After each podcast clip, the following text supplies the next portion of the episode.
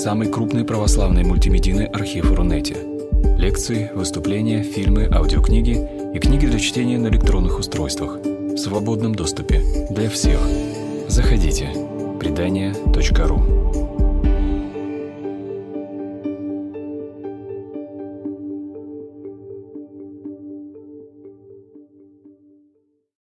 Здравствуйте. Я очень рада всех приветствовать. Особенно рада приветствовать людей, которые в пятницу прекрасным вечером пришли поговорить о современной литературе. По-моему, это замечательно. Вот просто вот замечательно. Поэтому от лица всей э, современной литературы, к которой имею отношение только как исследователь, я, тем не менее, передаю вам большое спасибо, да, чтобы... И надеюсь, что наш разговор будет ну, интересным, важным и э, значимым. Понятно, понятно, если есть, будут какие-то вопросы, их можно будет потом задать. А, меня зовут Солдаткина Нина Викторовна, я профессор кафедры русской литературы 20-21 веков а, Института филологии Педагогического университета, бывшего Ленинского. И сегодня мы будем с вами говорить о том, как читать современную литературу. Вот этот краткий гид по русской прозе 20-21 века – это всегда такое очень для меня сложное название, потому что, а, ну как читать? Понятно, что взять книгу, да, в руки и читать, да, но с другой стороны, мы же все прекрасно понимаем, что само по себе действие взять книгу, оно уже далеко не так очевидно, как это было, скажем, сто лет назад, потому что мы все прекрасно э, знаем, что мы читаем, воспринимаем художественный текст зачастую не только и не столько с книги, но и, и с альтернативных носителей.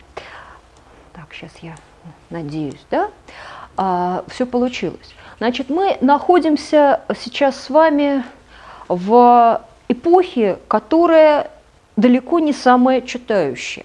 Вот в советское время действительно был такой лозунг СССР – самая читающая страна в мире. Мы давно уже не самая читающая страна. Надо сказать, что это не только наша проблема. В принципе, печатное слово не так интересно и не так популярно, как оно было э, даже не то, что 100 лет назад, даже 50 лет назад. Конечно, вы мне можете, имеете полное право возразить, сказав, что ну, раньше не было да, кино, да, телевидения, интернета, да, то есть, ну, как бы вот, э, конечно, люди читали книги, просто больше нечего было, да, это был единственный способ, способ развлечения. Но, с другой стороны, э, действительно, современная культура э, характеризуется таким явлением, как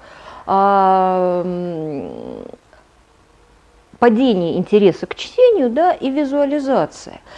У меня один из мемов, э, вот тот самый, который рекламирует чтение. То есть чтение – это та деятельность, которую надо рекламировать. А, я думаю, что вот тут передо мной сидят еще частично педагоги, и они, конечно, все сталкивались с этой проблемой, что современных детей нельзя заставить читать, да, то есть когда ты их заставляешь, они не хотят, надо создать им условия, чтобы они взяли, почитали книгу, тогда как определенное время назад, когда был книжный дефицит, когда скажем, для того, чтобы почитать остросюжетный исторический роман Мариса Дриона в серии «Проклятые короли» надо было сдать 20 килограмм макулатуры, да, что, ну правда, да, то есть чтобы тебе, он печатался ограниченным тиражом, э, ты сдал на него макулатуру, как ты после этого его не прочитаешь, да, ну тут, тут даже просто вопросов нет, да, когда тебе постоянно рассказывают, что для того, чтобы э, напечатать очередной тираж Александра Дюма, надо вы, выдержать какой-то идеологический, там, я не знаю, прессинг, а в зарубежной литературе, в принципе, была доступна в основном только в серии литературные памятники, а вы пойдите, приобретите этот самый литературный памятник. То есть, когда создается такой, создавался такой в чем-то даже искусственный дефицит, естественно, чтение считалось деятельностью очень э, перспективной, да, э, очень важной, и это было важно. Сейчас при том, что читать можно везде все, практически все, что угодно, естественно, вот это вот э, э, интерес к чтению снижается, просто как деятельности. А более того, а, безусловно, мы зачастую э, читаем не только с носителей, э, не только с бумажных носителей, но и с носителей электронных. И тут я всем предлагаю вспомнить, как мы это обычно делаем. Ну хорошо, если у вас электронная книга, которая не подключена к сети интернет.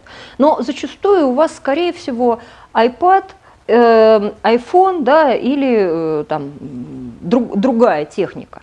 Читаем мы книжечку. И в этот момент 20 сообщений, бац, э, пуш-уведомление еще раз. Ну, звонок вряд ли, но что-то кто-то выложил в Инстаграм такое, что я точно должен сейчас посмотреть и это дело прокомментировать.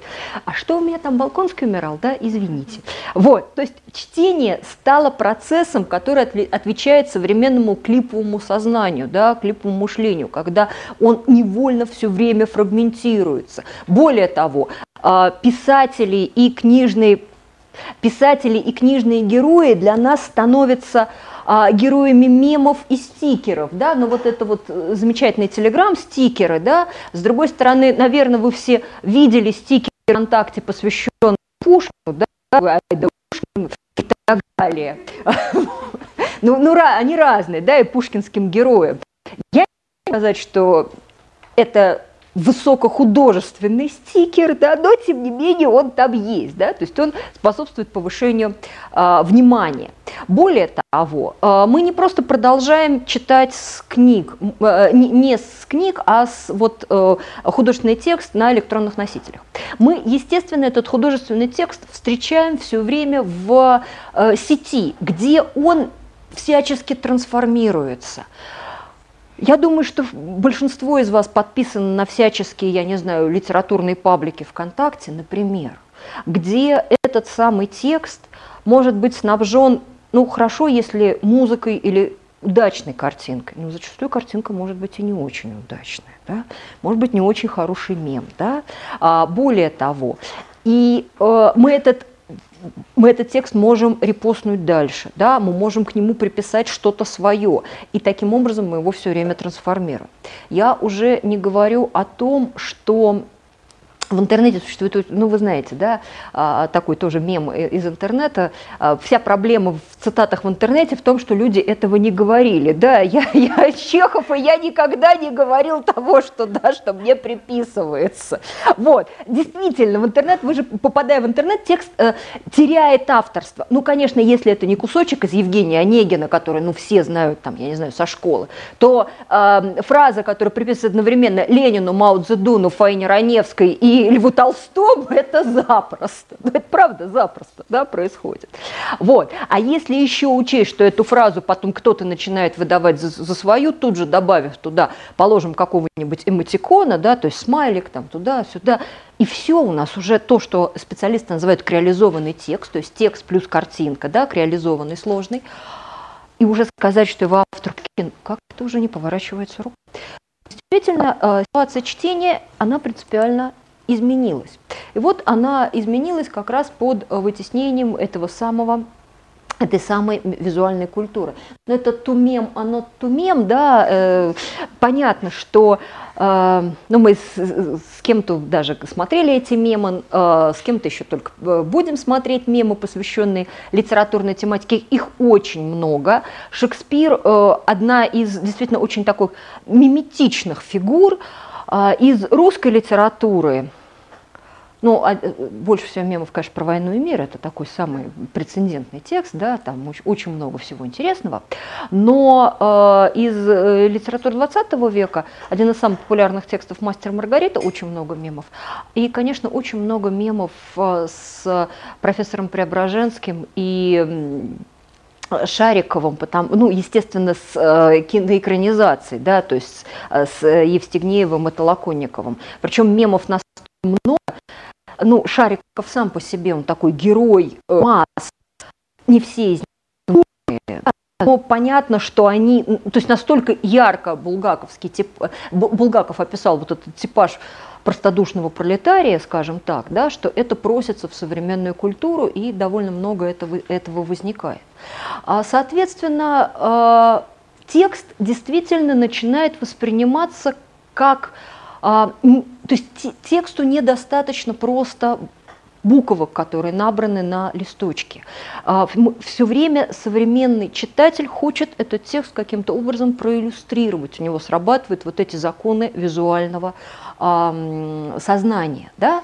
То есть ну, сделать те, мем по тексту – это самое простое. Да? То есть представить себе, как я мог бы этот текст э, расцветить. Тем более, что сейчас есть экранизация, есть генерация мемов, пожалуйста, я хочу быть с автором Толстого, я делаю миф, э, мем по войне и миру, как здорово, да, по-моему, замечательно. Вот. А, вообще визуальная интерпретация литературы – это то, что, видимо, связано с а, литературой как, така, а, как а, эстетической деятельностью, потому что, ну да, э, каждая девушка, читая книгу, хотела бы стать главной героиней. Но если раньше для того, чтобы стать главной героиней, помните, как у Достоевского, надо было сброситься с живописного обрыва, там, например, да? или тот же Бахтин в статье э, «Роман как становящийся жанр» говорит о том, что действительно литература порождает литературных безумцев, да? то есть заставляет людей в жизни жить так, как в литературе. Ну, самый известный косплеер – это, простите, Дон Кихот. Да? Вот там как раз описана ситуация человека, который начитался рыцарских романов и пытается их э, воплотить в действительность. Да? То есть это не только э, особенность нашего времени, но в наше время стать косплеером стало гораздо проще. Да, в наше время изобразить себя внутри литературного произведения стало гораздо проще. Но самое простое, можно снять буктрейлер, да, сделать буктрейлер по э, произведению. Буктрейлер – это э, маленький ролик, посвященный рекламе данного литературного произведения. Это делается он, по-моему, на коленке, сейчас все эти технологии известны. Можно сделать мем, можно э, нарисовать такие скетчбуки, когда ты, э, тебе продают специальную книжечку, в которой ты зарисовываешь свои для чтения. И потом это все можно опубликовать, можно есть эти сайты скетчбуков, да, можно обмениваться впечатлениями. Вот, еще можно на, э, записаться на курсы ски, ски, скетчбучинг, в общем, рисование, короче. Вот рисовать своих любимых героев. С другой стороны, зачем рисовать от руки? Сейчас же есть фотошоп, можно сделать великолепный арт, да, взять фотографию артиста играющего, ну, все будет хорошо. Да? Вы как бы с этим текстом визуально разговариваете. Да?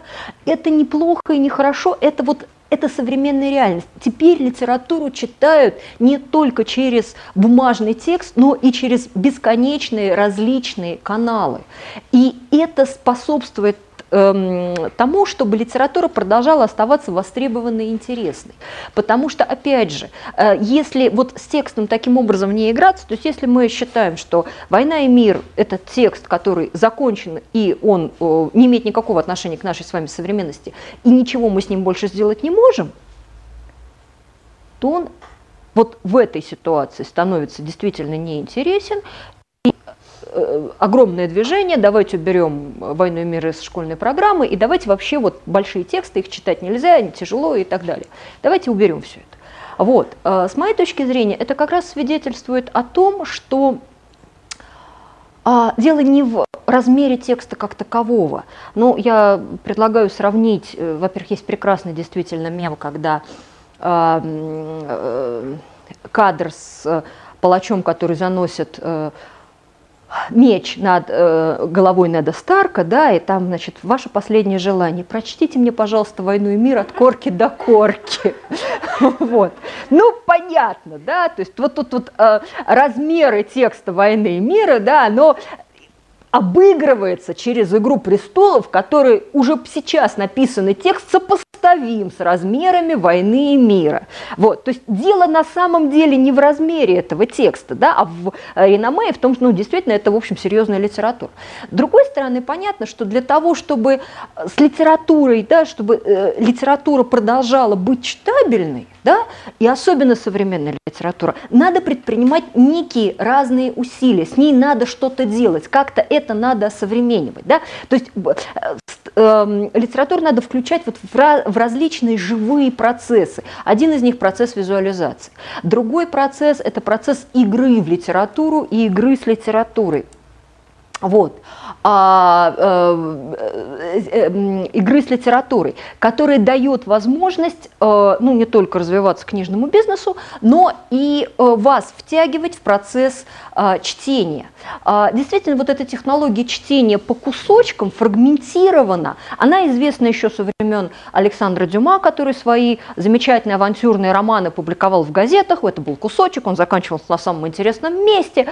О боже, закричала Констанция, ломая руки, «Пощади королеву, пощади меня!» Все, продолжение следует. Значит, ну, вас уже поймали на крючок, скорее всего, вы купите э, следующую газету. Или есть такое понятие викторианского романа и а, э, Диккенс в этом самом викторианском романе э, по такой схеме писал и публиковался, и, господи, «Мельница на флосе», Джордж Эллиот, так называемый трехчастный викторианский роман. Смысл трехчастности, потому что издавалось по трем книжечкам, которые были небольшого формата, которые продавались на, э, в киосках при железной дороге, да, с тем, чтобы вы сели в поезд и как раз прочитали да, одну из этих, первую, вторую или третью часть. Да. Потом вы же понимаете, что три части книги стоят дороже, проданные да, по, по кусочкам, стоят дороже, чем один большой том.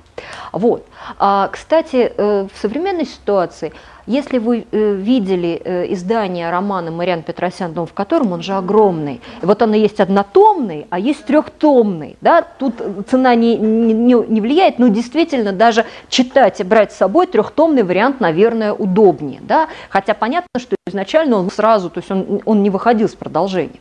Да, есть прекрасная статья на портале Горький Медиа о том, где написано, что «Война и мир» как сериал, что действительно это же тоже публиковалось в, в журналах, это тоже выходило потихонечку, да, то есть было такое процессуальное чтение, и причем тянулось оно несколько лет, да, и люди еще обсуждали, что там будет с Наташей, с Балконским, с Курагиным, да, и вот технологии фрагментированного чтения, их были не сейчас, но очевидно, что они позволяют, во-первых, текст по кусочкам воспринимать, а во-вторых, позволяют не выпадать из процесса чтения, да, то есть все время поддерживают вас интерес. То есть когда теперь у вас сериал выходит в одну, э, раз в неделю, это же то же самое, да, то есть чтобы вот вы эту неделю переживали, а потом уже, да, и есть люди, которые говорят, а я не буду ждать, я вот я весь сезон пройдет, и тогда я все целиком посмотрю, да, потому что это, вот, чай по чайной ложке. Вот, э, безусловно, а, издатели э, современной литературы э, смотрят на святые люди, потому что э, тиражи современной литературы не, ну, несопоставимы с тиражами ну, я имею в виду качественной современной литературы, премиальной, да, то есть они сопоставимы с тиражами массовой прозы. Но э, если э, я у вас спрошу, как вы думаете, какая в мире да, наиболее тиражная книга именно из современных, из художественной относительно литературы? Сейчас. 50 оттенков серого. Гарри Поттер. Ха-ха-ха, Гарри Поттер. Не, раз слышал это как факт они вас обманывали. Они выдавали желаемое за действительное. Ну, Э, вы знаете, э, на самом деле я подозреваю, что есть разные выборки, да, то есть если есть абсолютная некая выборка, да, современной литературе, то там, конечно, будет 50 оттенков серого. Если мы берем, например, выборку современной там фантастической литературы, да, или современной литературы для детей, там, да, или, например, мы берем выборку там наиболее самая переводимая книга, ну, вообще-то там это Библия и Коран, да, то есть по большому счету, да, то есть если, если брать вот такими образом, а, таким образом. В любом случае, даже если вы называете Гарри Поттера, даже если Атланта расправил речи, это не Гамлет, не э, божественная комедия, не, не война и мир, да, и не Евгений Онегин, да, грубо говоря. Хотя на самом деле вы, сейчас же очень модно 100 самых популярных романов, да, конечно, во все 100 романов они будут всегда обязательно входить, все, все будет обязательно. Но другое дело, Другое дело, что, безусловно, печатать современную литературу авторов, которых, может быть, люди не знают вообще, да, то есть, ну, мы, конечно, помним, кто такой Пушкин, да, а кто такой Евгений Ласкин, это еще большой вопрос. То есть, безусловно, с этими людьми становится сложнее, и э, те, кто ее, издатели, которые раскручивают современную литературу, они, конечно, всегда рискуют и всегда в это вкладываются. С другой стороны, они, конечно, подстраховываются. А, во-первых, э, они придумали институт литературных премий. Вот эти, зачем литературе нужны книжные премии? Ну, понятно, зачем нужны премии. Для того, чтобы на обложку книги поставить знак – лауреат премии «Русский букер» или номинант премии, там, я не знаю, «Большая книга» или книга от финалиста конкурса «Большая книга». То есть, конечно, это пиар-стратегия. Более того, когда э, я расспрашивала своих знакомых, э, имеющих отношение к книжным премиям, э, ну как, что, кому дадут, туда-сюда, они сказали, нет, ну пойми, конкурс происходит не между авторами, а между издательствами. Да? То есть вот, вот это, это правда, что есть там редакция Елены Шубин, которая э, в э, издательстве СТ, которая продвигает современную литературу, и для них вот когда они даже докладывают о результатах, там, я не знаю, большой книги, они пишут, три там три номинанта корот, шот-листа, короткого списка, книги, изданные издательством э, редакции Елены Шубиной. Им это важно, и это вполне понятно почему. Более того, да, вот она даже стала ставить вот такой значок, да, редакции Елены Шубиной, которые создают как бы иллюзорную серийность книг.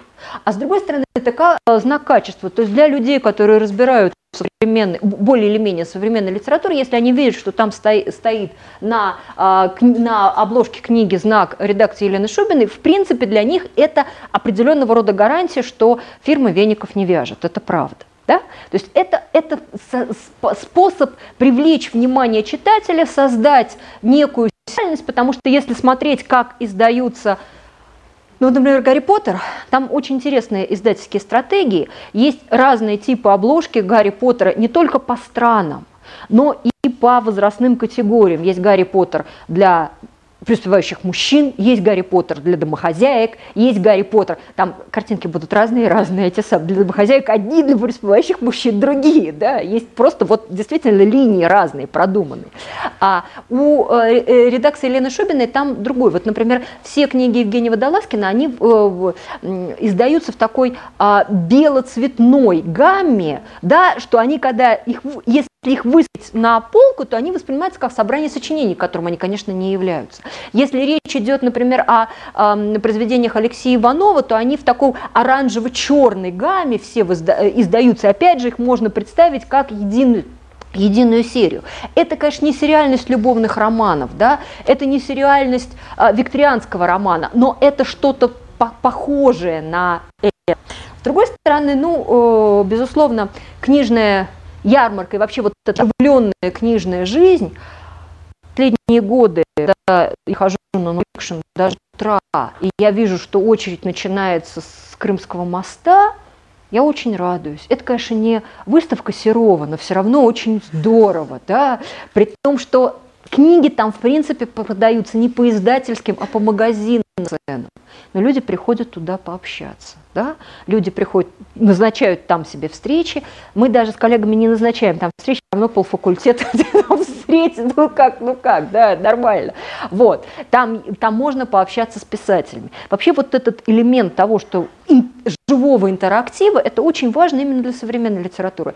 А, не случайно, например, Писатели очень любят описывать встречу со Львом Толстым. И он описывает, что Солженицын в э, начале Красного колеса в августе 14 что уже в такой э, метафорической обстановке Людмилы Улицкая в романе «Казус Курского», там тоже герои встречаются с духом как бы Льва Толстого.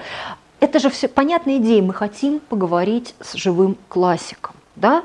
Это же очень здорово. Вот когда вы читаете современную литературу, у вас эта возможность есть. И, конечно, издатели всячески устраивают встречи с писателями, чтобы оживить для вас, чтобы вы не читаете не просто там непонятно какой текст, да, про который э, структуралист, э, постструктуралист Ролан сказал, что автор умер, и мне совершенно неинтересно, кто написал, и смысл в текст вкладывает не а, писатель, а читатель. Это все замечательно, но живого писателя нам, пожалуйста, дайте, мы возьмем у него автограф, с ним сделаем селфи, и все будет хорошо, и выложим в Инстаграм, да, и литература для нас будет живая. А, сейчас расскажу, наверное, такую веселую историю, рассказанную писателем Евгением Германовичем Водолазкиным а, по поводу живым писателем. А, кто-то из его знакомых сказал, а в романе «Оператор» есть такой лонг «иди бестрепетно». Он говорит, а ты можешь нам вот эту фразу от руки почерком? Он говорит, ну, конечно, вопросов нет. Зачем? Он говорит, знаете, а наша знакомая хочет сделать татуировку. А ну, Таласкин такой человек с юмором, он поинтересовался, интересно, а на каком же месте она хочет это сделать татуировку? Мы сказали, над, над сердцем. Посмотрите, как красиво. Над сердцем надпись «Иди бестрепетно», да, рукой Водолазкина. Вот, ну, вот это вот вам живая визуализированная литература. Если Извините, раньше древние скифы на себе набивали, то, да, или викинги, да, татуировки соответствующих значений, то тут получается, а, а теперь в этой функции, сакральной функции выступает раз Водолазкина. По-моему, это прекрасно. Да? Я, я, правда, не призываю никого этого делать, и сама этого делать не буду, но, да, по-моему, это здорово. Вот. А это одно из направлений. Визуализация – это одно из направлений игры в литературу. Второе направление – это, конечно, массовая проза. Да? Но мы же понимаем, что э, современное искусство абсолютно, оно попадает в сеть интернет, и с ним там происходит много разных интересных приключений. Да? Но мы видим Ван Гога, обнимающего Джаконду. Это еще не самое страшное, что с Джаконда, если честно, да, вот. То есть я к тому, я это к тому, что не э, э, Льву Толстому достается, достается абсолютно любому артефакту классического искусства. Э, в этом плане вообще судьба Ван Гога поразительный человек, который не продал ни одной картины, сейчас он абсолютно массовый художник, абсолютно, да, на лабутенах, да, в общем, вот, то есть везде это с одной стороны, вот эти э, а, Artplay, да, когда выставка ожившие полотна, то есть ты можешь зайти в полотно, э, в полотно Ван Гога. Это вот тот самый, та самая процессуальность, динамизм, вот перформанс, да, то есть ты, не будучи перформансистом, ты оказываешься. Но с другой стороны, конечно, э, хочется, чтобы э, восхищаясь там Ван Гогом, да, люди хотя бы немножко понимали, что он хотел сказать, да, и трагедию. Но это вот действительно судьба современного искусства. А, ты попадаешь в массу ты там очень популярен, но как бы эта популярность имеет такую а, несколько ограниченную годность, да, и это не значит, что популярен ты, а может быть популярна какое-то одно конкретное твое произведение, или как в случае с Бродским популярна одна твоя не выйди из комнаты, не совершая ошибку, да, то есть вот, вот что-то вдруг выстреливает, попадает в массовое сознание, там застревает. Значит ли это, что люди массово читают Бродского? Я боюсь, что это не значит, да, что это значит совсем другое. А вот, безусловно, а, массовая проза и массовое кино, оно а, действительно очень востребовано у читателей и у э, кинозрителей. И, безусловно, оно очень влияет на современную литературу. Да, уже упоминаемый мной Евгений Германович Паталаскин, он уже говорит, мне нравится работать с китчем, у китча э, хорошая энергетика, да, большая энергетика. И э, нравится работать не только с китчем. Вот уже упоминаемый мной Алексей Иванов – великолепный писатель. Он не получил за свою жизнь ни одной литературной премии. Это дошло уже до трагедии, когда в, э, пару лет назад наша кафедра хотела выдвинуть его роман «Табол» на литературную премию. Он э, написал в ответ, что я вам очень благодарен, то есть мне ценно внимание специалистов, но я очень вас прошу этого не делать, потому что больше с литературными премиями я дела не имею. Это очень обидно. У тебя самая продаваемая книга, а тебе не дают эту премию по той причине, что считают, что ты играешься с массовой прозой да, то есть слишком очевидны а, какие-то приемы массовой прозы. А, мне кажется, что это безумно, действительно безумно обидно и безумно несправедливо, тем более, что современная литература без массовой прозы существовать не может. Более того, когда Дмитрия Сергеевича Лихачева, человека совершенно не массовой культуры, который при этом, конечно, обладал э, большой известностью в Советском Союзе спросили, а как вы относитесь к массовой прозе, он сказал, э, мне кажется, очень важную и мудрую вещь, что, конечно, массовая проза – это а, преддверие большой литературы. Назвал имена Достоевского и Лескова, что совершенно понятно. А я вам опять вспомню «Войну и мир». Значит, вспоминаем второй том. Женатый Анатоль Курагин соблазняет Дашу, собирается ее увести. Тут внезапно выясняется, что его Шурин Пьер знает, что он женат. Наташа травится мышьяком. Ребят, Санта-Барбара, ну, ну правда, да, ну, это же массовая проза на самом-то деле. Или доктор Живаго.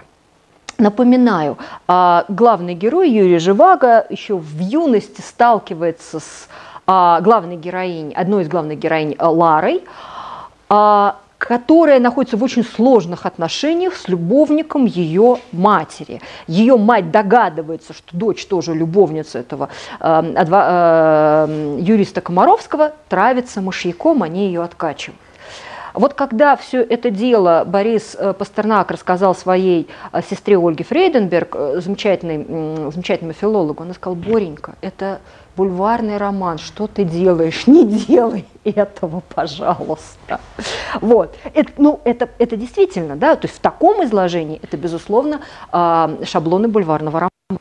Другое дело, что я глубоко читал, а во-вторых, он искал те формы, которые действительно э, могли бы быть интересны для современного ему читателя. Более того, скажу так, конечно, э, российский читатель знакомится с романом гораздо позже, но когда э, роман перевели э, в Европе, он, да, итальянцы первые, и он стал бестселлером, то там-то как раз клевали, простите, не на э, историосовскую составляющую этого романа, а вот на это вот все. Там же масса пересечений, там масса приключений. И люди это читали именно вот таким образом, и поэтому и ни, никакой политики там не видели, тем более, что от них все это было очень далеко.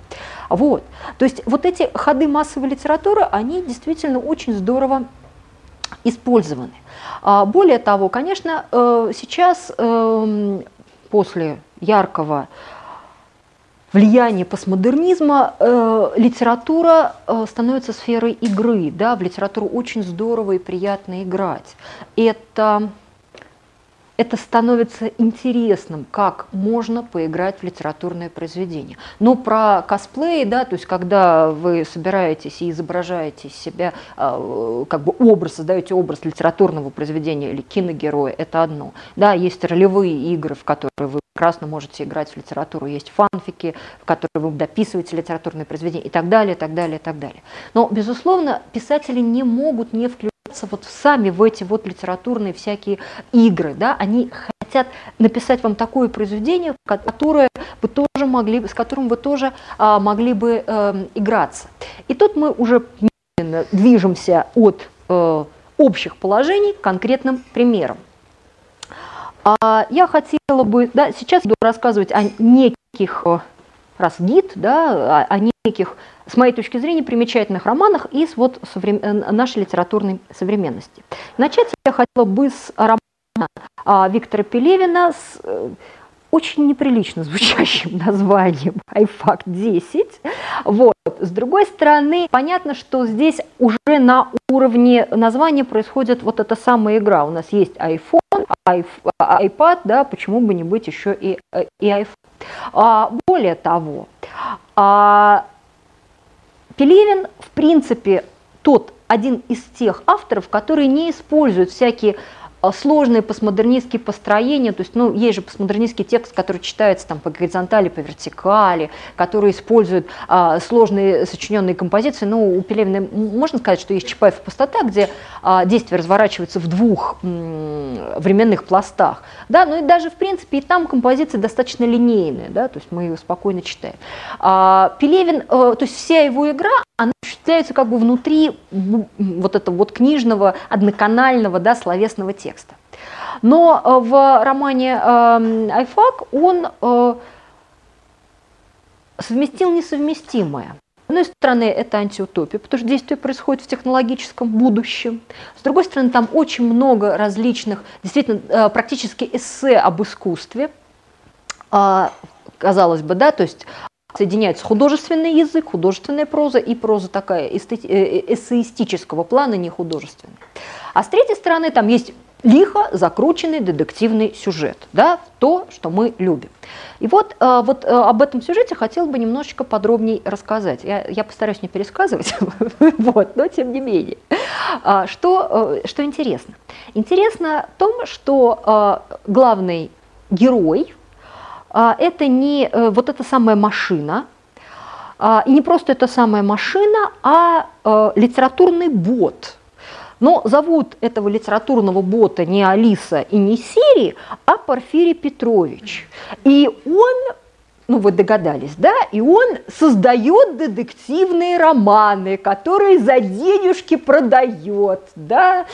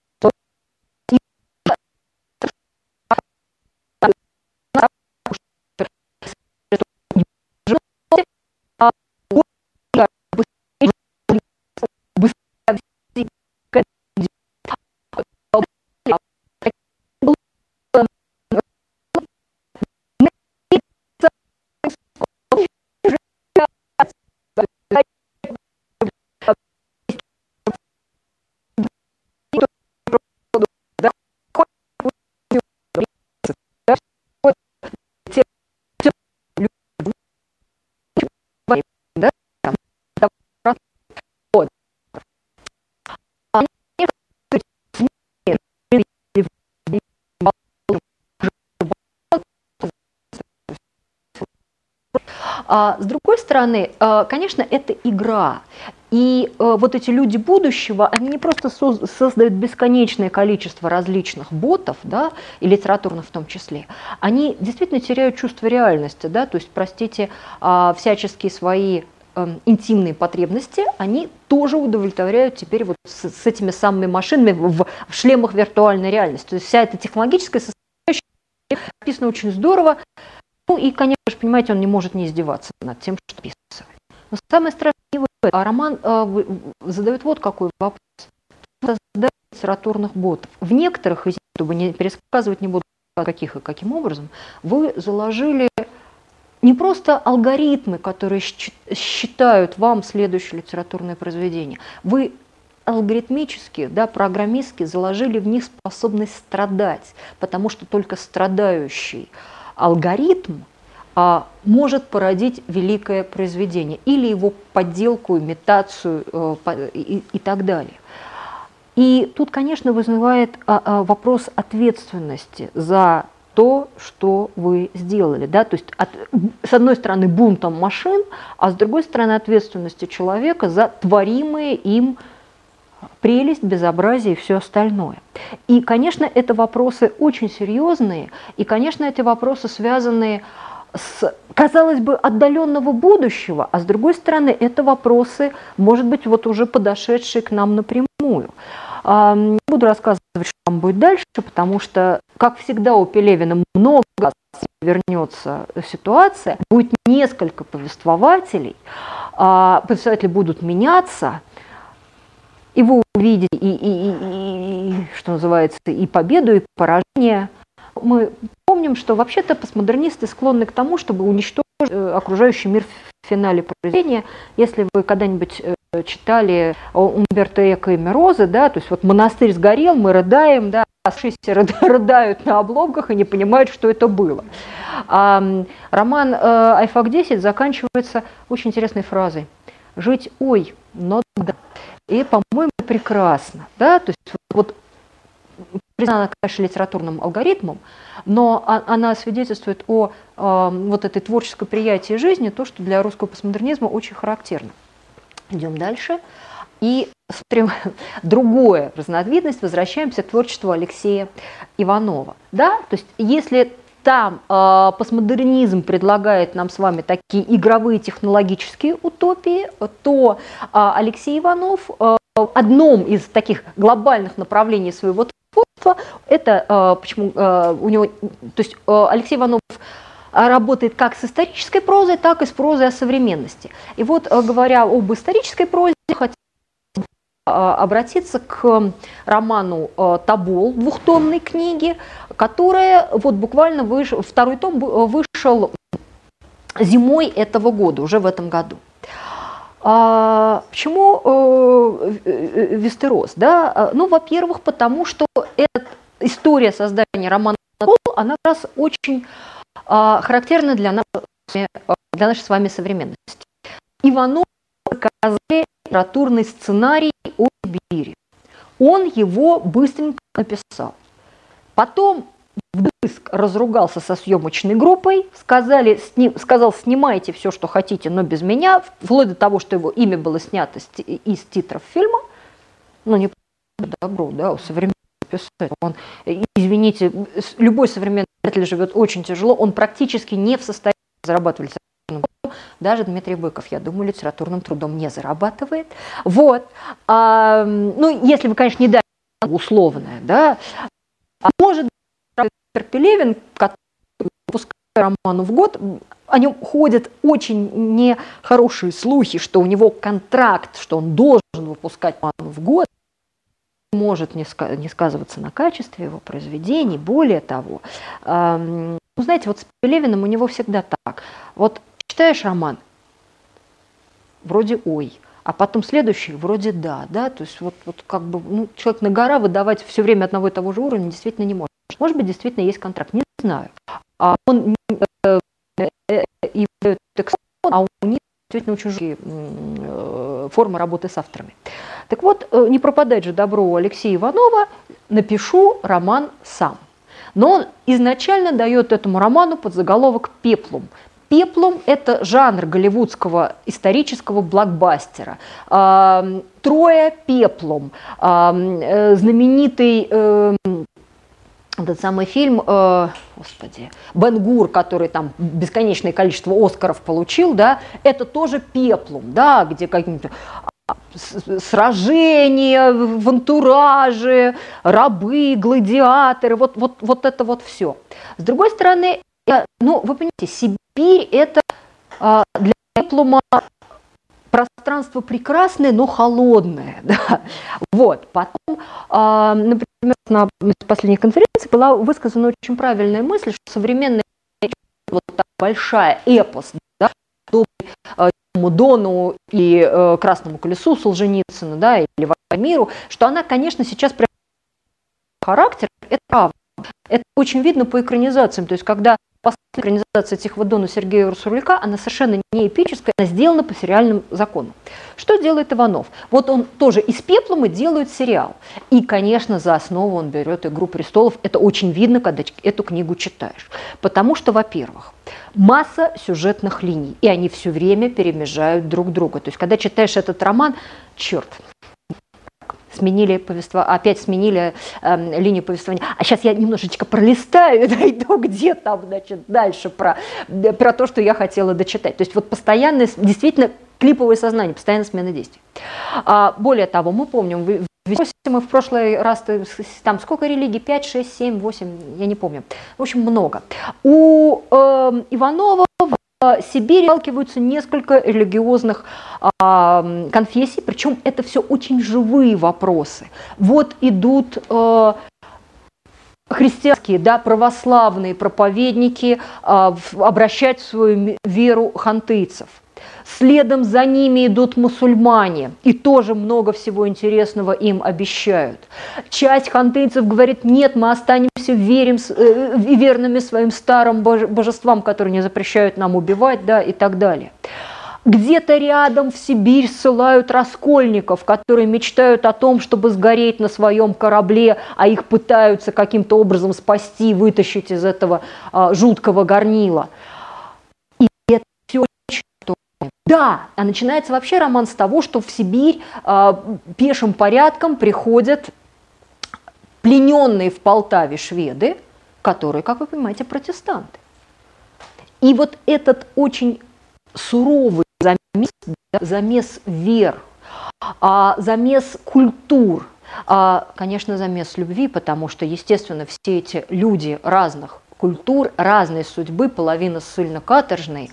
Конечно, все они любят, все они влюбляются друг в друга, все они делают другу больно, да, и вот, вот, вот это все, да, это тоже, опять же, очень похоже на а, какой-нибудь современный исторический сериал, и это все идет возможность читателю вот просто не отвлекаться от этой книги, да, потому что оно все время держит вас под э, прицелом.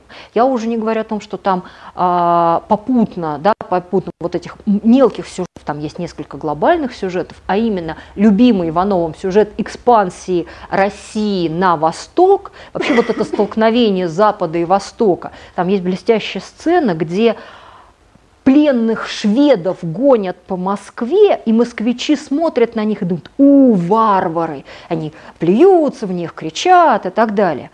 А шведы так спокойно, проходя по Москве и смотря на вот, вот, вот это, думают, господи, какие же варвары, да, думают шведы. Ну вот, ну да, да, и, а, а, а вы понимаете, а потом там появляются хантейцы и мансийцы, а тоже варвары. А потом там появляются китайцы, а китайцы тоже же варвары, да, а для китайцев все вы вообще не люди, да, по сравнению с, с нашими и с нашим императором. И так далее, так далее, так далее. Вплоть до того, что один из шведов попадает на службу э, этим самым э, монголам и джунгарам, ну это невероятно, да, то есть на, на самом деле невероятно. И вот, вот этот, этот ворот событий, он, конечно, очень затягивает читателя. Я уж не говорю о том, что там есть сцена, например, а, ну это опять же к, к «Игре престолов», там есть сцена, в которой наши русские войска обороняют э, временную крепость, на них нападают степняки. Если вы сейчас увидели сцену штурма Черного замка, то это она и есть. Вот. Степняки прорываются и попадают в палаты к больным э, цингой.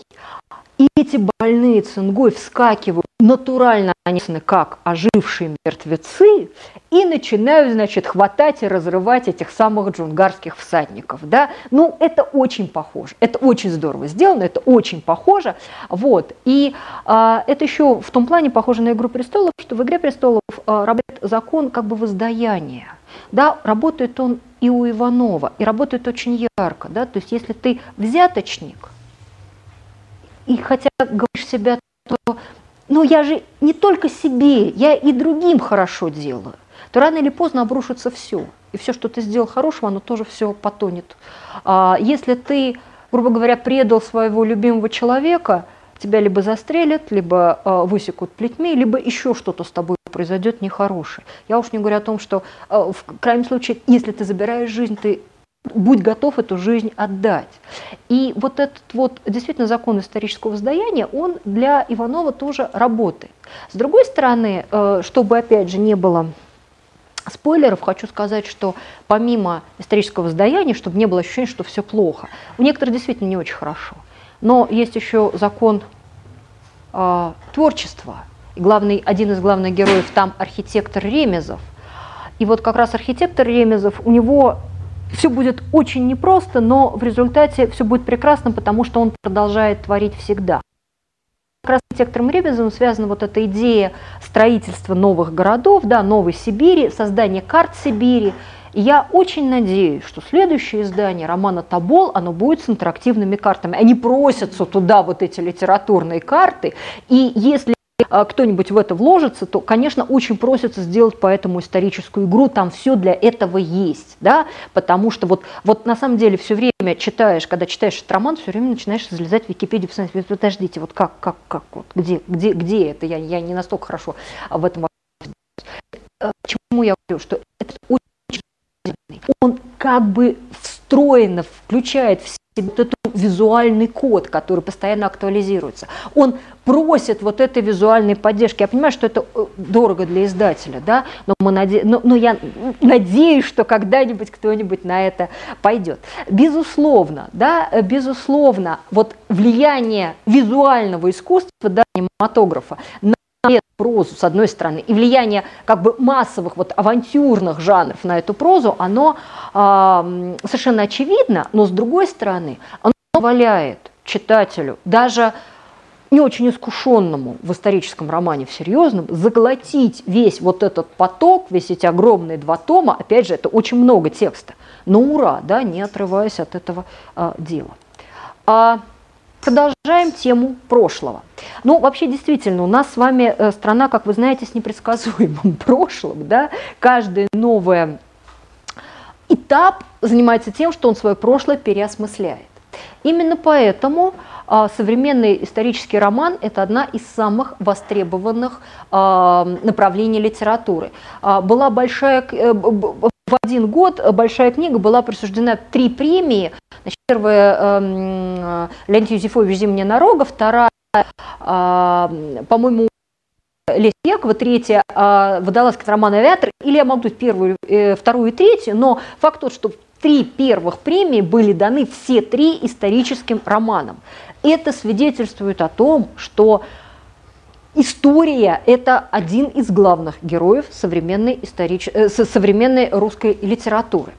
Причем э, совершенно очевидно, что эта историческая проза, она, конечно, как любая хорошая историческая проза, она отвечает на вопрос «кто мы?». Да, она просто необходима. Давайте я сейчас так вот да, про зимнюю дорогу э, Юзефовича немножечко расскажу, потому что текст не самый массовый, но тем не менее премиальный и а, а, премиальный и э, получивший очень интересное э, развитие. Буквально этим летом а, Леонид Юзефович у себя в Фейсбуке но мы же понимаем, что Facebook – это очень, вообще социальные сети, очень мощное средство общения читателей с писателями и писателей с читателями. Да? Леонид Юзефович написал о том, что потомки главных героев моей книги «Зимняя дорога» встретились в Иркутске. И вот это так сразу здорово. То есть главные герои, один из этих главных героев белый генерал, да, а второй а, красный комиссар, да.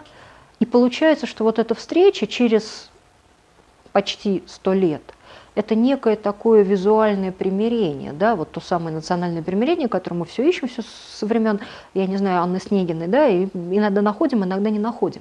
И вот эта вот э, интенция современной литературы, вообще культуры, а, о том, чтобы история, нач, начатая литературой или кино, заканчивалась в жизни, это тоже одна из э, таких э, прекрасных э, прекрасных наших завоеваний, да, ну, когда там, я не знаю, артисты, играющие в «Игре престолов», играют свадьбу в, в реальной жизни, все так радуются, потому что а, их история закончилась хорошо, да, или вот когда герои про которых, казалось бы, а, Юзефович написал, что, в общем, все кончено, они погибли и все а дети встретились и примирились, мы сразу начинаем думать, черт возьми, как хорошо, да? как, как складно, как радостно. Итак, «Зимняя дорога». Опять Сибирь. Вообще сибирский текст современной литературы – это отдельная большая история. Опять Сибирь. Если у Иванова это такая Сибирь э, хантыцев, да, в которых действуют действительно все э, страшные медведи, да, демонические, да, или э, в которых вот языческие боги могут схватить и утащить в недра человека, сломавшего ветку на заветном дереве, да, но при этом они расступятся перед э, монахом, который э, крестным ходом как бы обходит вот эти самые, а, эту самую страшную языческую тайгу, то а, Леонида Юзефовича «Зимняя дорога» – это роман о противостоянии человека и мироздания. А, ну, совершенно исторический сюжет. А, это главный герой генерал Пепеляев, а, белый генерал, который в начале 20-х годов всаживается с армией, чтобы завоевать Восточную Сибирь и как бы отколоть ее от советской России, идет на Якутск зимой, страшно. А противостоит ему красный комиссар Строда, который защищает вот эту красную Якутию.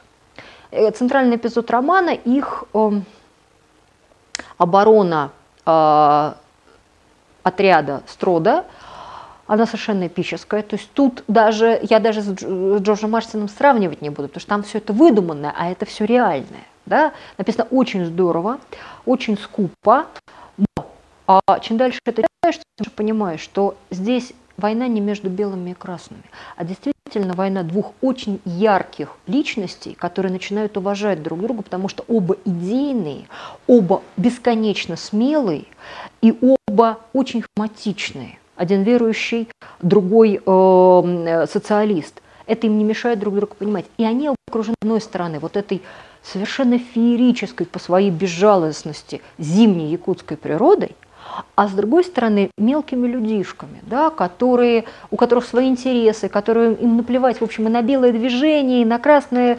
э, и на социализм, они свои какие-то выгадывают. И вот это вот столкновение личности и вот мироздания, конечно, оказывается не в пользу личности, да, ну, в общем, а чего бы мы хотели.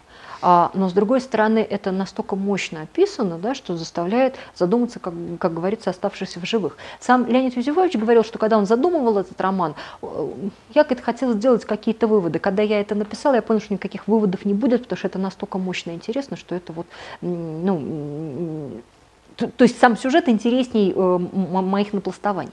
С другой стороны, а в отношении этой, э, этого произведения бесконечно интересно то, что это художественный документализм. Это тоже черта современного а, литературного процесса. Мы берем невымышленные истории. Сейчас бешеной популярностью пользуются литературные биографии серии ЖЗЛ. А, Павел Басинский написал аж три тома про а, Льва Толстого. Я, конечно, понимаю, что ему платят за листаж, да, простите, да, но тема оказалась неисчерпаемая. Да, то есть сначала был а, Лев Толстой «Бегство из рая», потом э, «Святой против Льва» Лев Толстой и Иоанн Кронштадтский, дальше, дальше, дальше, дальше. Да, сколько писателей в принципе работают в жанре ЖЗЛ, я, конечно, опять же понимаю, что им за это хорошо платят, но тот же Быков, пожалуйста вам, Маяковский, пожалуйста вам, Пастернак, Захар Прилепин пишет э, про Леонида Леонова, да, писателя 20 века, малоизвестного, но которым он, очевидно, считает себя своим наследником, потому что он издает еще и собрание сочинений Леонова новой редакции. А, то есть на самом деле получается, что для современного читателя зачастую реальная история гораздо интереснее, чем история, но билетризированная, да, чем история вымышленная. И вот на этом современная историческая проза тоже, тоже играет. То есть мы а, на, предлагают узнать себя в вымышленных героях. Нам предлагают увидеть а, как, какую-то красоту исторического повествования в принципе. Так, ой, так, я прошу прощения. Давайте обратно, да, вернемся к а, Евгению Водолазкину. А, вы знаете, это э, ну, собственно, это был не первый роман Водолазкина, но именно с романом «Лавра» он вошел в большую литературу. Это очень интересная история. Это три обложки романа «Лавр», а, Понятно, это а, английская, это немецкая, а это польская. Смотрите, как интересно люди. Ну, понятно, что обложка – это лицо книги. Вы должны для читателя данной страны объяснить, о чем пойдет речь.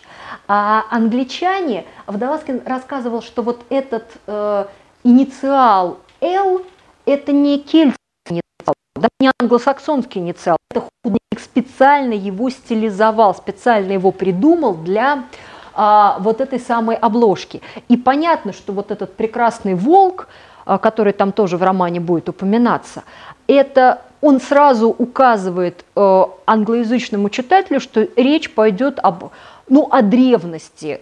И переводчица Лавра, пере, э, а, а, а, американка, значит, перед тем, как переводить этот роман, перечитала Библию короля Якова. То есть это Библия, написанная языком начала э, 17 века, да, чтобы вот войти вот в это умонастроение. У э, Водолазкина там более ранний период, но, понятно, ей нужно было атмосфера Средневековья, вот таким образом она ее добивалась. Немцы, Лавр, да, это вообще не... Э, Э, лавр не э, главный герой, это вообще лавровый лист, да, они это воспринимают так. Ну а поляки действительно рисуют Лавра как старца, главного героя, монаха. Вот он вам, пожалуйста, этот самый э, православный монах. А, это вот к вопросу о том, ну, во-первых, о том, что как интерпретируют э, современную прозу да, читать для иноязычных читателей, а во-вторых, к вопросу о том, насколько современная русская проза популярна. Не надо думать, что... И понятно, что Толстой очень популярен. Толстой и Чехов, Достоевский – одни из самых читаемых э, э, русских авторов за рубежом. Но, скажем, проза Шишкина или Водолазкина переведена на 20 языков. Как э, сказал Водолазкин, роман «Авиатор» продан в 20 стран. Мне кажется, это очень круто. Вот правда очень круто, да? А вот я уж не говорю о том, что, например, роман Мариан Петросян, в котором переведен уже на все основные европейские языки и вышел уже и английский перевод, да? Это тоже, мне кажется, очень здорово. Вот, э, итак, э, роман, другая концепция исторического романа. Вот это вот та, та, та самая «мы из будущего», да? То есть как написать э, об истории так, чтобы это было интересно современному человеку. Лайфхак, да? Во-первых, во-первых, берем э, и придумываем специальный стиль. Мы его разбавляем различными э, старославянизмами, но не увлекаемся, потому что если мы целиком напишем на старославянизмах, этого никто не прочтет. С другой стороны, мы знаем, что Евгений Германович Водолазкин, он филолог он бы мог бы. Слава богу, что он этого делать не стал. А, с одной стороны. Со второй стороны, добавляем туда каких-нибудь эдаких а, анахронизмов в духе Шекспира. То есть у нас может там бутылки, какие-то канцеляризмы, да, а, а юродивы иногда по матушке ругаются, да, и по батюшке тоже. Ну вот, в общем, как бы создаем такую вот языковую картину. Дальше. Берем героя, который, с одной стороны, а, находится в том средневековом сознании. А, для него реальные ангелы, демоны, лесы, и э, ему действительно приходит на помощь ангел, когда он в этом нуждается. Но с другой стороны, а строим повествование так, чтобы периодически смотреть на этого героя как бы снаружи. А это очень хорошо видно в тех фрагментах, где герой обращается к своей погибшей влюбленной. Да? То есть это как бы он смотрит сам комментировал Далай, он пытался совместить два взгляда. Внутренний взгляд героя на себя и взгляд человека из современности. Там в романе прямо есть эпизоды, где а, подключается такая вот явная история современности, и получается, что это как бы подтаскивает героя в наше время. А потом Водолазкин решил, что средневековье ему мало, и он придумал э, роман «Авиатор», в котором вот эта идея альтернативной истории представлена еще более ярко. Кстати, альтернативная история. Но вы, наверное, знаете, что это такое, да? То есть это вот рассуждение на тему, что было бы, если бы. А вот. Э, и, э, ну, конечно, чисто, чисто масса фантастика. Но что Водолазкин же не внушается, да, Китчем и этим самым, что он делает? Он берет э, советское время, э, Соловки, эксперимент по крионике, да, то есть люди хотят стать смертными, понимают, что э, главное замораживают. В общем, когда его там замораживают, ему честно говорят, что это просто форма убийства. Да, мы, мы убьем, но зато как человек, вас не будут пытать, вас не будут гонять на работы. Все будет хорошо, кормим. А, да, это значит, э, это э, как, как это, а, лаборатория называется Лазарь. Ну, все все окончательно поняли, да? Вот. И герой таким образом выживает. Вообще сюжет замороженного это тоже, мягко говоря, сюжет массовой прозы. Но что делает Аласкин? Это дает опять же делать вопросы в сане начала 20 века. Это получается художественно оправданно, потому что это сознание одного и того же человека, который жил в том времени и живет в теперешнем времени. Действительно, это ну, очень интересно. А, да, для того, чтобы роман оставался прекрасным историческим романом, пожалуйста, добавьте туда исторического антуража. Например, э, книги средневековых э, деяний, чтений и далее. Речь идет о романе «Авиатор», создайте описание э, века, причем не элитарной вот культуры, то есть там блок, там, да, все остальные, Вот, нет, а более понятно, более такой вот приземленный этого периода. Конечно, давайте все это сюда, все, все же достаточно трагически, но ну, в принципе, можем сказать, в какой-то степени на каком-то новом витке все кончается хорошо. Опять же, чтобы окончательно не пересказывать, э, хочу просто э, обратить внимание, что вот эта историческая поза, безусловно, акцентирует да, какие-то, может быть, ходы массовой прозы да, может быть, какие-то наши с вами ожидания. И она построена по принципу, э, ну не то, что мы классических героев переносим в наше время, скорее мы наше время переносим во времени классических героев. Но нам возможность увидеть историю как не как нечто нас не касающееся, а как то, что происходит, да, ощутимо мы умираем где-нибудь там, а здесь у себя в истории говорят герои а, а, роман Пастернака «Доктор Живаго». На самом деле отсылки к доктору Живаго в том же романе «Лавр», глав, оба главных героя врачи, да, они есть очевидно, но это уже разговор, скажем, такой су сугубо филологический, о нем а, говорить а, просто не представляю возможным, да, а движемся дальше, чтобы успеть, и начинаем, наконец, говорить про еще один главный литературы, а именно про женскую прозу, она же любовный роман. Ну, понятно, что э, любовный роман о том, как несчастная находит своего принца, будет востребован всегда, абсолютно всегда. Более того, если вы а, у нас же был прекрасный, по-моему, доклад по этому поводу, о том, что э, образ Золушки, он лежит внутри, встроен внутри и знаменитой Дженейр, и гордости, и предубеждения. И так, если покопаться дальше, да, то в конце концов бедная, не очень красивая Наташа Ростова на балу, который подходит прекрасный Андрей Балконский. Ну, в общем, что-то тут тоже от Золушки есть, безусловно, да. И, в общем, ну, туфельку она не теряет, но тут другие да, силы вмешиваются. А, то есть этот сюжет абсолютно э, востребован в массовой культуре, его можно переигрывать каждый раз по-разному, и он всегда будет актуален. Действительно, сюжет любовного романа, да, а, а, вообще, в принципе, любовный роман – это та ситуация, которая очень, э, та фабула, сюжет очень востребован. И вот где-то рядом с этим самым любовным романом находится современная женская проза. А, до недавнего времени э, мне пытались доказать, что женская проза – это понятие гендерное, да, то есть она пишется женщинами для женщин. В принципе, нормально. Пока я не прочитала роман Сергея Кузнецова «Учитель Дымов», Граждане, это тоже женская проза, но написанная мужчиной.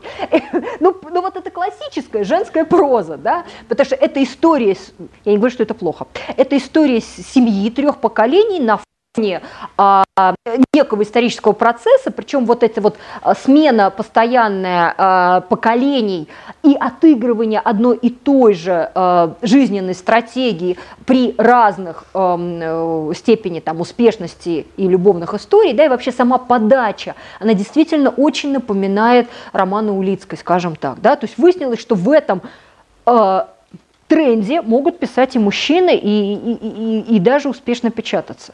Более того, очевидно совершенно, что э, женская проза занимается не только ну, то есть, понятно, это семейно-бытовой роман. Да, история глобальная – это, пожалуйста, к Иванову, да, или к Водолазкину, а женская проза – это история семьи, которая разворачивается на фоне большой истории. Более того, э, говоря о женской прозе мы обычно действительно говорим об адаптации каких-то больших и э, глобальных тем, связанных с, связанных с весенними 20 века, потому что современная женская проза, она, как правило, очень исторична, да, то есть вот, ну, раз история семьи, значит, она несколько поколений, значит, это все вот а, ближайший или дальнейший исторический контекст.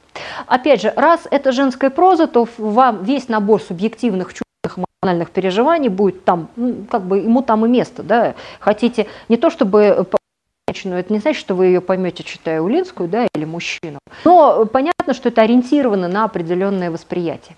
Более того, а, говоря о а, а, женской э, прозе действительно вот э, возникает вопрос вообще 20 действительно очень серьезный. Он был веком мужчин или веком женщин? Да?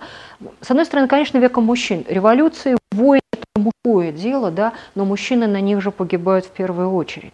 Да? И они, получается, что женщина даже в, истории, в таком культурологическом плане вынуждена брать на мужские обязанности, и получается то, что получается. Вот. На, э, говорить о вот конкретно вот этих процессах адаптации серьезных тем в женском романе будем на примере романе, романа Лениной э, «Зулиха открывает глаза». Ну, во-первых, нам этот роман очень подходит, потому что очень вписывается в русло нашей э, беседы. Это книга-кино. Э, Гюзель Яхина по образованию сценарист. И когда этот текст читаешь, то понимаешь, что он написан сценаристом, потому что очень много назывных предложений. Тайга, дерево, да, вот, которые просто описывают вот состояние, да, перед, как, как бы развертывают перед нами сцену. Ну, э, сентябрь начался с новостей о том, что наконец снимают э, сериал по этому роману, и главную героиню, как вы понимаете, играет Чулпан Хаматова, да. Ну, как бы сложно было не догадаться. А, а, доктора Лейбы играет э, Маковецкий, да, ну вот, ну это просилось, то есть это изначально просилось в этот самый роман.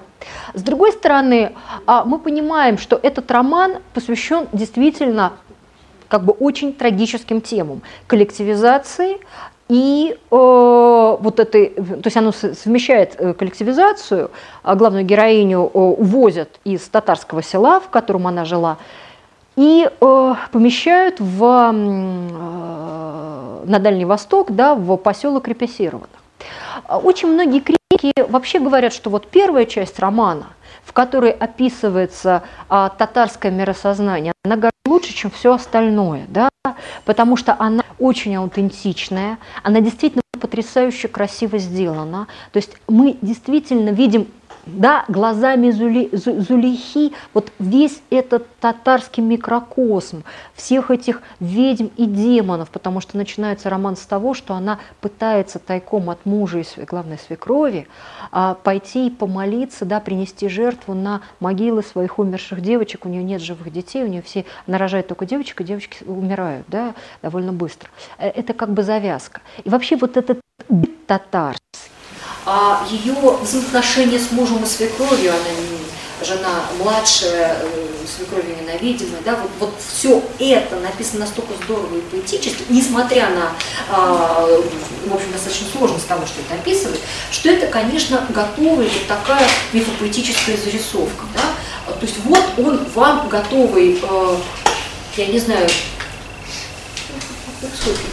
кино э, из жизни я бы даже сказала, не кино, поэма, да, из жизни традиционного сознания, да. В данном случае безумно интересно, что это сознание татарское, мусульманское, да, а в том смысле, что оно для нас непривычное, мы смотрим как бы со стороны, да. Дальше мужа убивают, ее отправляют в ссылку. И вот тут начинается история дружбы. А, потому что для нее, ну помните, как это э, сказано у Венчки Ерофеева, слушай, что будет, если женщина Востока снимет с себя с паранджу? У нее под паранджой что-нибудь есть или уже ничего? Ну, я прошу прощения, но получается... Ну хорошо, ладно, а, а, а, оставим Венедикта вспомним прекрасный фильм «Белое солнце пустыни». Помните товарищи женщин, да, которых Сухов господин объявил меня любимой женой, да, то есть э, прекрасный русский красноармеец Сухов спасает бедных несчастных женщин от э, Абдулыша. Что происходит с Зулихой? Ну, во-первых, а, ссылка дает ей а, возможность сменить роль. Если она была ненавидимая невестка, то теперь она, простите, становится прекрасной молодой охотницей, которая, выясняется, выпадает медведю в глаз, особенно Мицерис, и кормит весь свой этот самый совхоз. Значит, как только женщина снимает паранжу, выясняется, что она, а, можно сказать, э, боевой товарищ. Мало она не просто рожает ребенка вот от убитого мужа, она еще и берет себе мужья того самого а, русского офицера, который убил ее мужа, да, и, и как бы их сюда привез. То есть между нами такая коллизия Золушки и принца. Он бывший, ну как бы действительно потом становится бывшим, да, боевой офицер и э, офицер-продотрядник, да, и офицер, который выполняет функции охранника, да, э, она бывшая заключенная, но это не мешает им э, трагически любить друг друга. А, и тут мы понимаем, что перед нами действительно адаптация вот этой самой лагерной темы. То есть такой сюжет, да, я не буду рассказывать, чем все закончится, потому что там много всего еще, всяких перипетий, уже сын подрастает, все. А вот, но, честно говоря, когда это читаешь, уже хочется, господи, ну уже полюбите уже друг друга, пусть у вас все будет хорошо, да, правда, очень сочувствуешь да. То есть ты, ты, ты, ты не падаешь в обморок, что, ой, господи, что же она нам тут рассказывает, что хочет счастья. Же, вот это женский роман, хочется женского счастья. Вот, чтобы вот все было хорошо. Но совершенно очевидно, что здесь, э, что этого никогда бы не могли написать ни Солженицын, ни Варлам Шаламов, да, ни э, другие писатели 20 века. Потому что для них это тема табу. Да? То есть жертва – это жертва, палач – это палач. Действительно, Яхина эту ситуацию переворачивает. Я не знаю, хорошо это или плохо. Да? Я не берусь это оценивать нравственно, потому что совершенно очевидно, что э, как сказал бы Галина Юзефович, э, современный литературный критик, травму надо проговорить и э, что-то с ней сделать, да, потому что если о ней разговаривать, она не рассосется. Наверное, это правда. Вот. А с другой стороны, если уж говорить о, о э, э, Яхине и Зулихе, то здесь эта травма проговорена глазами влюбленной женщины, которая разрывается между любовью к сыну и к вот этому русскому человеку. И мне кажется, что в этом варианте э, действительно, по крайней мере, их чувства не представляют э, собой ничего противоестественного. Они как бы логично вытекают из всего из всей логики построения художественного произведения. Но, безусловно, вот эта сама ситуация, когда вы злое обернули в доброе, а приняли, полюбили и рассказали вместо а, страшилки любовный роман – это, наверное, действительно ситуация женской прозы, и, может быть, в этом наше общество нуждается, поэтому женская проза так и востребована. Она, конечно, разная, бывает и такая, как у Улицкой, где все кончается плохо, хотя и Улицкая пытается найти каждый раз что-нибудь положительное. Но, тем не менее, так, я разговорилась, и э, поэтому... Вот. А, ну, вы же понимаете, что если есть женская проза, должна быть мужская проза. Этому времени нужен герой, и он таки у нас есть. А на а, слайдах писатель, а, публицист, э, воин, шоумен, э, создатель собственного бренда одежды. Вон они, ватники прекрасные. Захар, он же Евгений Прилепин. Вот он, да, ваш любимый.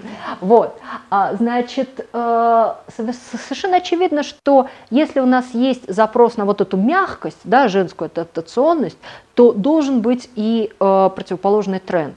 И его это не только Захар Прилепин и э, Андрей Рубанов из той же серии, ну просто, да, и Сергей Шаргунов, и даже иногда Роман Сенчин, но вот это вот самый яркий представитель а, прозы, которая а, восполняет потребность современного общества в героической личности. Посмотрите, герои очень популярны и очень востребованы. А, если вы э, видели сериал э, «Шерлок» BBC, да, ну кто такой Шерлок? Он, конечно, герой, который саблей в руках рубит головы, чтобы спасти любимую женщину. Помните, как он спасает Эрен Адлер? Да? Он, конечно, странноватый, но он очевидный герой. Да, очевидно. Игра престолов Джейми Ланнистер. Руки у нас нету, но мы прыгаем в медвежью яму и вытаскиваем оттуда леди Бриену. Да? Ну, герой же, герой. Да? То есть вот это определенное... Я могу приводить примеры и дальше, да? но я думаю, что вы повспоминаете современные сериалы, ну, серьезные, да, высокобюджетные, вы увидите, насколько в этом есть а, действительно а, необходимость даже не э, симпатизировать этому герою, да, а пытаться быть таким, как он. И вот такого героя как раз Прилепин и а, нам предлагает. Э, есть такое понятие прилепинский э, герой, да, прилепинские мальчики. Это и герой романа Санька, да, и герой романа в рассказах «Грех», и, конечно, герой его последнего очень нашумевшего романа 2014 года «Обитель». А, молодой человек, он, конечно, не обязательно подросток, но с подростковым сознанием он бросает вызов обществу. Общество плохо, я один такой герой, да, в белом плаще, можно сказать. А, его история начинается с преступления. Ну, в частности, а, герой э, романа «Обитель» убивает отца за то, что он изменил матери. То есть страшное преступление, причем об этом мы узнаем не сразу, и который э, заставляет его противостоять абсолютно всем группам заключенных в Соловецком лагере. Да? Он ничей. Другое дело, что, будучи ничьим, хотя его пытаются забрать в себе и уголовники, и политические, и так далее, он понимает, что он хочет жить, они жадные для жизни, вот эта жажда жизни в них тоже очень здорово а, представлена. Далее, они, конечно, а, постоянно бросают Богу вызов, да, то есть как бы посмотри, Господи, и прелюбодействую, и ворую, и даже убиваю, ну уж убей уже меня какой-нибудь молнией, да, а как бы Господь вот очевидно симпатизирует с точки зрения э, этим героям, потому что они действительно ищут истину. Я могу очень как бы долго спорить с тем, какую истину они ищут и где они ее находят, да, но то, что это ищущий герой, продолжающий традицию русской литературы, это несомненно. Более того, а, Прилепин возвращает в русскую прозу вот эту маскульность сил, культ силы, а возвращает в нее и соответствующие любовные сцены описания. Ну, опять же, мы можем говорить, что это часть массовой литературы, но герои Прилепина действительно любят женщин, и достаточно подробно это все описывается, да, чтобы вот как бы вот опять же было читабельно. С третьей стороны, они действительно не боятся задавать неудобные вопросы. Хорошо это или плохо, опять же, сложно сказать, но его герои, они а, поражают обаянием несгибаемости. Да? То есть если уж мне надо голодать в э, тюрьме на Секирной горе, то я буду голодать на себя там.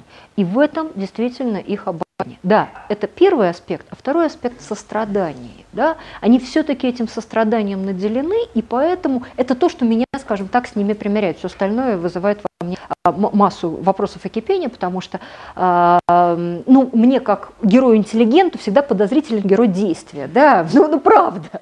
Но с другой стороны, опять же, я прекрасно понимаю, что это вот тема герой-деятеля, герой-интеллигента, Гамлет и Дон Кихот, она классическая для русской литературы 20 века, да, да и 19 тоже, что у Прилепина она переворачивается действительно в сторону героя а, а, Дон Кихота, и мы можем увидеть, сказать, что в какой-то степени все э, прилепинские герои, они, конечно, очень жесткие, очень прагматичный, но, наверное, в какой-то степени Дон Кихоты. Может быть, плохо это или хорошо, я, опять же, не знаю. Вот, э, да, я уже пропущу э, эту тему писателя насилия, да, потому что действительно она очень сложная, и тут очень э, полярное мнение, да, но вот это вот взросление как преступление, это действительно тема э, тоже очень актуальная для современного общества.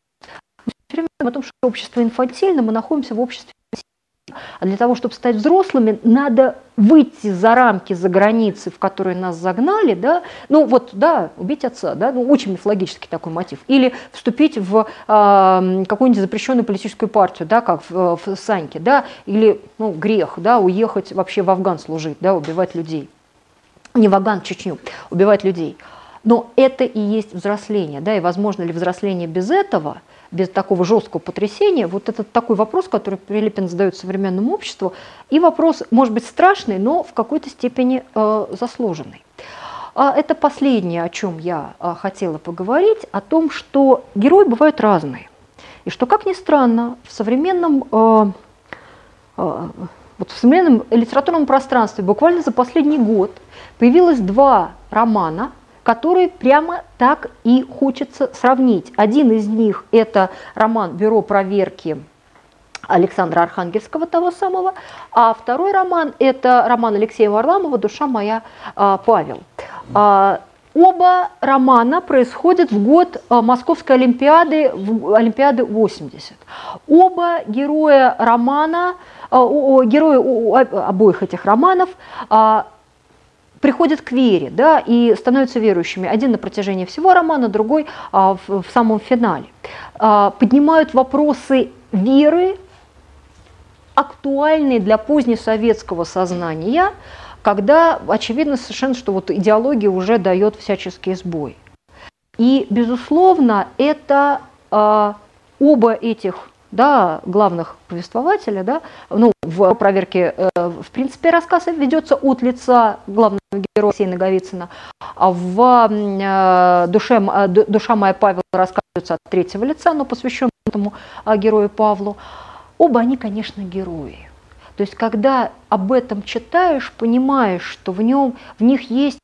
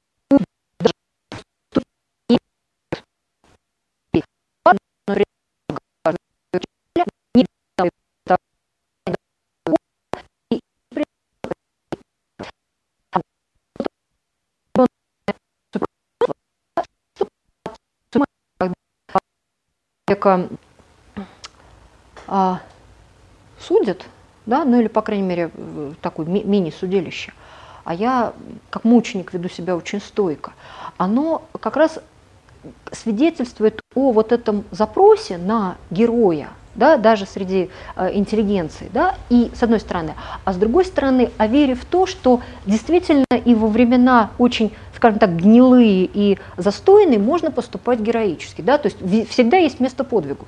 А, мне кажется, что это опять же очень такой интересный тренд, который соотносится с тем, что нам показывают в массовой литературе и кино, но, конечно, делает это очень э, интеллигентно. А, буквально последние несколько слов про роман «Душа моя Павел». А, Павел э, менее героический, хотя в нем вдохновение советской системы и ее внутреннего расшатывания, да, а, тоже очень явно, да, он из закрытого советского города, в котором он жил, ну, фактически как в раю, и попадает не просто в, на филфак э, МГУ, да, но и сразу на уборку картошки. Мальчик-сирота, а, там масса мотивов, э, роднящих эту прозу с мотивами Андрея Платонова, как это часто бывает у Варламова, который писал ЖЗЛ Платонова, да, то есть вот это все есть там. Вот. Но э, он может быть менее, э, он, конечно, менее интеллигентен, да, менее, может быть, героичен, но во-первых, он внешне, он огромный. Он даже, извините, когда надо дать в морду, его действительно оскорбили. У него рука не поднимается, потому что, ну как очкарику на жилы не равны, да? То есть в этом плане он, конечно, герой. Более того, а, он даже становится время примером, потому что он пытается их заставить работать во благо Родины, да, и в этом плане он герой. А когда да, а, отстаивать, быть, быть верным, да, определенному тому нравственному долгу, он тоже готов до исключения нравственному долгу быть верным. То есть этот э, очень несуразный, прыщавый подросток, да, ну что ему там, 18 лет, конечно, подросток еще, вот.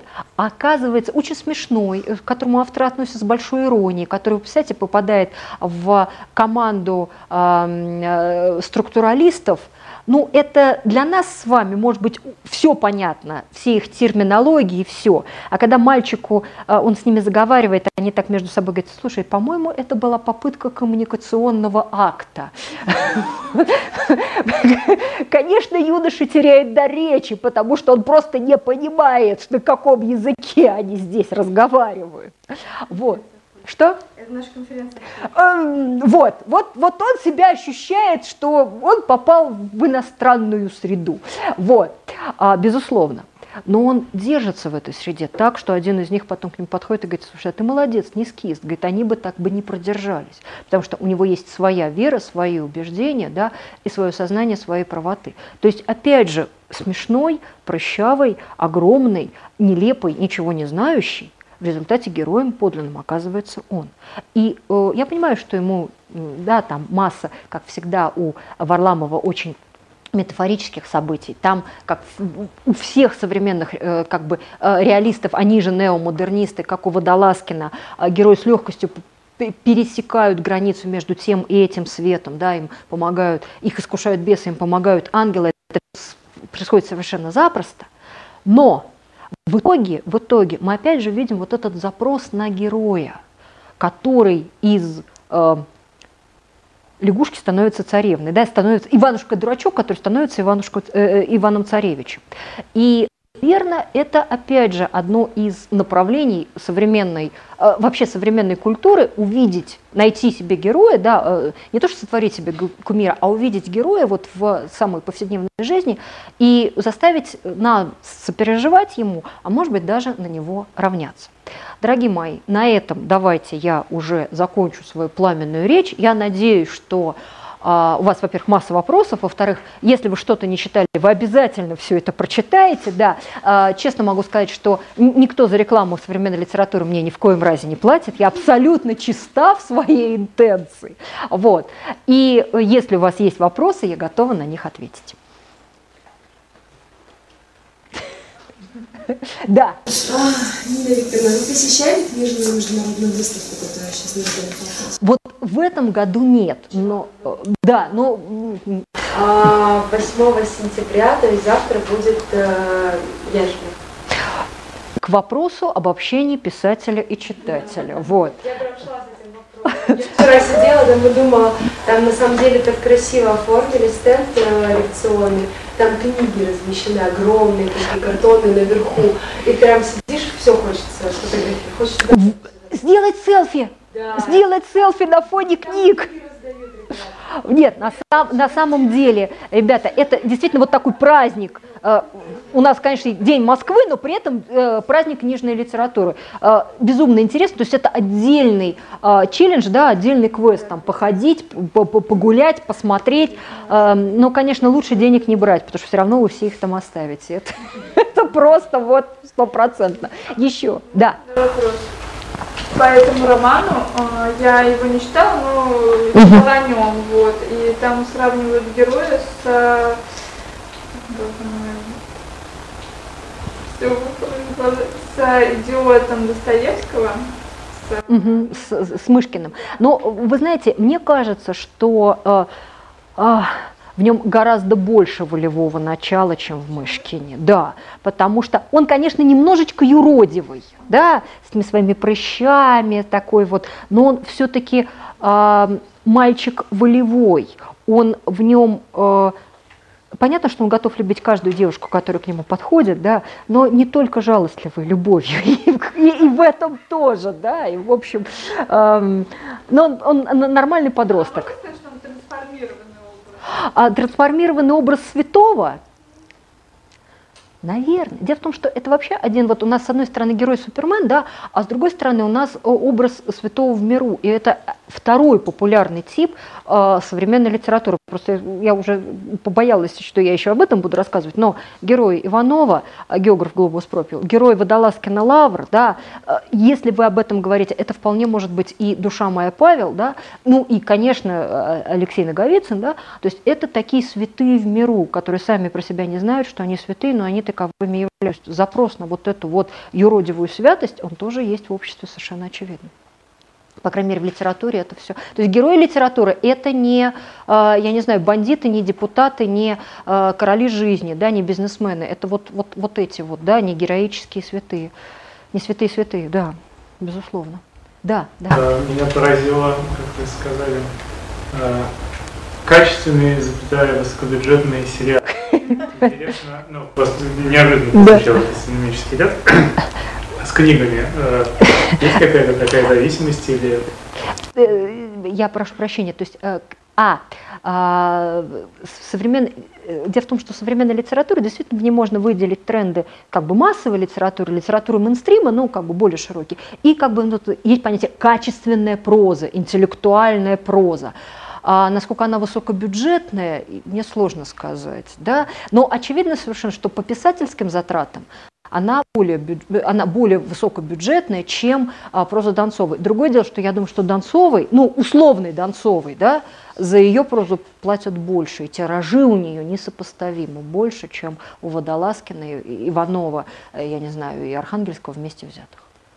Вот потому что это все-таки сериал вот качество, ну то есть понятно, что есть сериалы, я не знаю, там условно канала РТР, да, они, конечно, не высокобюджетные и, и не очень качественные, да, а есть действительно дорогостоящие сериалы, которые очень хорошо сделаны, да, но это все-таки массовая продукция, она таковой остается.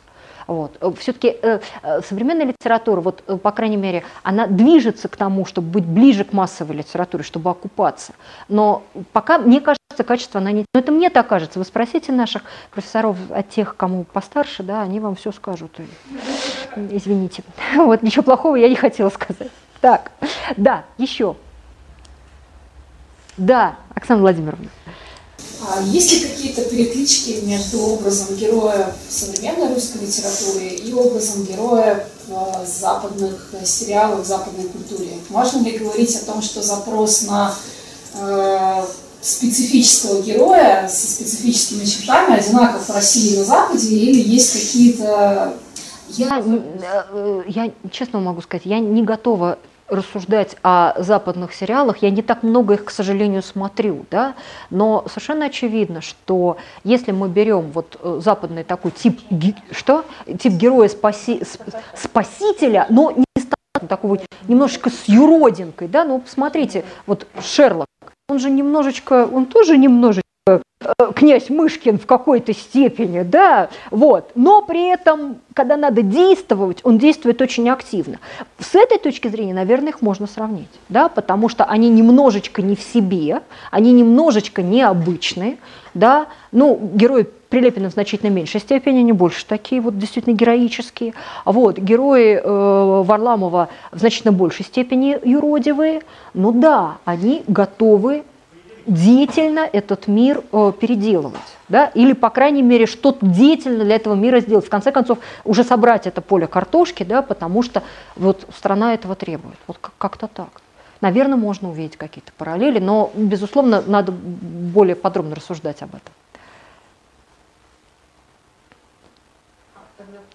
Так, вопрос. давай. А, насколько герои э, современной русской литературы, условно говоря, реалистичны. То есть мы можем э, кого-то из этих героев узнать на улице, узнать среди наших знакомых, или этот героический идеал недостижим, но примерно так же, как персонажи супергероев э, из комиксов. А, опять же, мне сложно сказать про комиксы, да, это я понимаю, да, вот мне ближе там Джейми Ланнистер, да, там Джон Сноу, вот, вот, вот эти люди, то есть как, как образ героя. Но тут э, какая ситуация? Обратите внимание, все эти герои, они все э, в прошлом, да, ведь обратите внимание, не случайно их, этот идеал героический, авторы помещают в прошлое. Именно потому, что чтобы не возникало ассоциации с современным временем. Когда Евгений Водолазкин придумал своего средневекового монаха Лавра, он говорил о том, мне захотелось написать роман о жизни как жертве. Это фактически цитат на самом деле про доктор, из доктора Живаго. Но я понял, что в современном обществе этот герой будет лживым, его просто быть не может. И тогда я, я обратился к 15 а, веку. Вот это прямые слова Водолазкина. То есть он не увидел его в современном времени и отправил его на несколько, на, на машине времени он отправил его в прошлое. И все, что я вам рассказывала, в принципе, это все герои прошлого. Другое дело, есть, конечно, э, романы Алексея Иванова, которые написаны в современном материале, я сегодня о них не говорила, но там герои в значительно большей степени юродивые, то есть соотнести, там, кстати, тоже есть а, в романе «Не Настя», там тоже есть вот один из а, лиходе, э, этот самый а, главный герой, вот такой, который Супермен всех спасает, а вот, э, но заканчивает он, естественно, в бандитской разборке, там даже вариантов других нету. Но совершенно очевидно, что и там это идеал 90-х годов. То есть вот э, в современности мне кажется, что авторы ее избегают именно потому, что они его там не видят, а очень хотят увидеть и, и отправляют прошлое. Ну, как фэнтези. Вот. Как-то так. Мне, мне кажется так. Да, да, да, да, да. Да. Вопрос об игре с литературой. Сейчас идет масштабная пиар-компания фильма, который снимается по роману Пелевина «Один там вот можно это тоже говорить, как игра с литературой, например, там в промо запущено, как можно пожертвовать, ну или там проспонсировать съемки, и там сделан сайт ну и там какие-то криптовалюты, все что, ну или это все-таки уже только чисто как вот кинематограф нет, это, смотрите, это идея игрового продвижения, чтобы вы, конечно, это вот та самая игра, чтобы вы почувствовали себя причастными к кинопроцессу, да, вот, вот, вот Ура, ура, ура, я пятая слева в третьем ряду, да, я тоже здесь, в титрах, вот тут вот я тоже поучаствовала, в этом есть мои, мои пять копеек, в этом кино тоже есть. Это как раз вот та самая процессуальность, да, это возможность ваш относительно а, даром участвовать в перформансе. Да? Вот оно, мне кажется, одно самое-самое оно. Да, пожалуйста, да.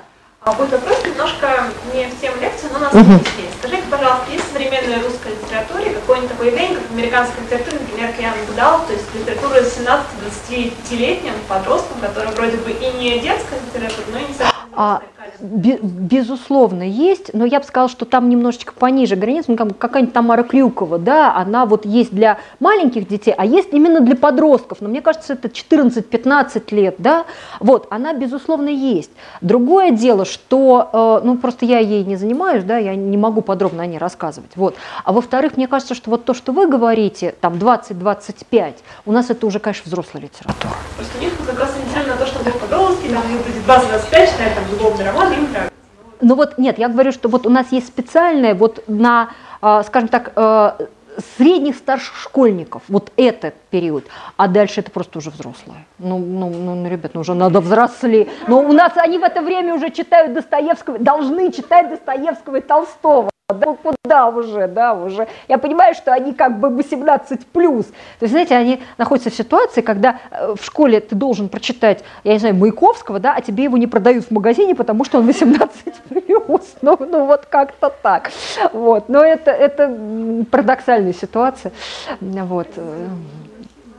Да, да. Вы сегодня очень много говорили о прозе, а что касаемо современной русской поэзии, есть ли что-то стоящее, что можно Э, вы знаете, это отдельный большой разговор, потому что в зависимости от того, что вы любите. Если вы любите, э, я не знаю, там, серьезную интеллектуальную поэзию, да, пожалуйста, Максим Амелин, да. Если вы любите такой постмодернистский стёб, Дмитрий Быков, у него очень графоманские залихватские стихи прекрасные, вот. Если э, мы хотим что-нибудь такое вот э, современно-ахматовское, то это, это, господи, Вера Полоскова, да, нежная, прекрасная, трепетная и так далее, вот. И, и масса, масса, масса ее подражательниц, вот.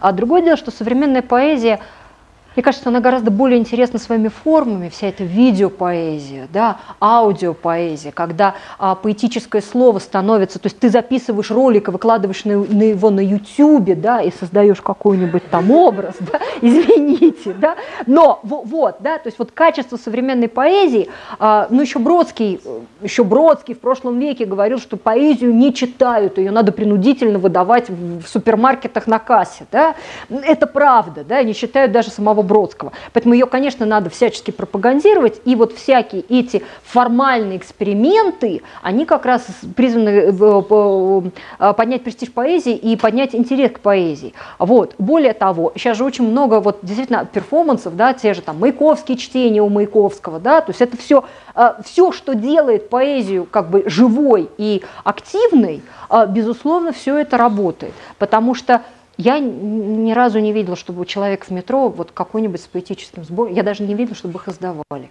к сожалению. Мне кажется, что вот э, последнее время даже вот там э, критик Евгения Вежлян, она пыталась издать сборник своих стихотворений, и в результате она сказала, что нет, издавать его никто не хочет, хотя она человек достаточно э, широко известный в узких кругах, то есть она известна в литературной среде, да? А поэзия непродаваема, к сожалению. Ну, если это не Бродский. Вот. Только интернет. Ну, самый монетизированный, мне кажется, Вера Полоскова. Вот. Так вот, по большому счету. Какая-то грустная какая-то. Но мы верим, что, что все будет хорошо. Что когда-нибудь мы ее тоже... Э, у нас будет поэтический бум. Все идет э, как бы по синусоиде. У нас был поэтический бум в 60-е, 70-е мы будем надеяться, что оно вернется. По крайней мере, поэтические фигуры 60-х, 70-х, Ахмадулина, Евтушенко, Рождественский, они очень востребованы, очень популярны. К ним все время возвращаются, может быть, потом и поэзию читать начнут. Скажем так. Пожалуйста. Так, да, да. А, очень хочется верить, что когда-нибудь все-таки современная литература войдет в школьную программу. Так. И вот у меня такой вопрос. Как вы думаете, ваше мнение, а, все-таки какой из современных авторов будет будет в этой школьной программе и будет что интересен. Да, классика 21 века. А, ну, у меня есть несколько лич, э, личных пристрастий. Мне, конечно, очень хочется, чтобы это был Евгений Германович Водолазкин, прямо всячески, да?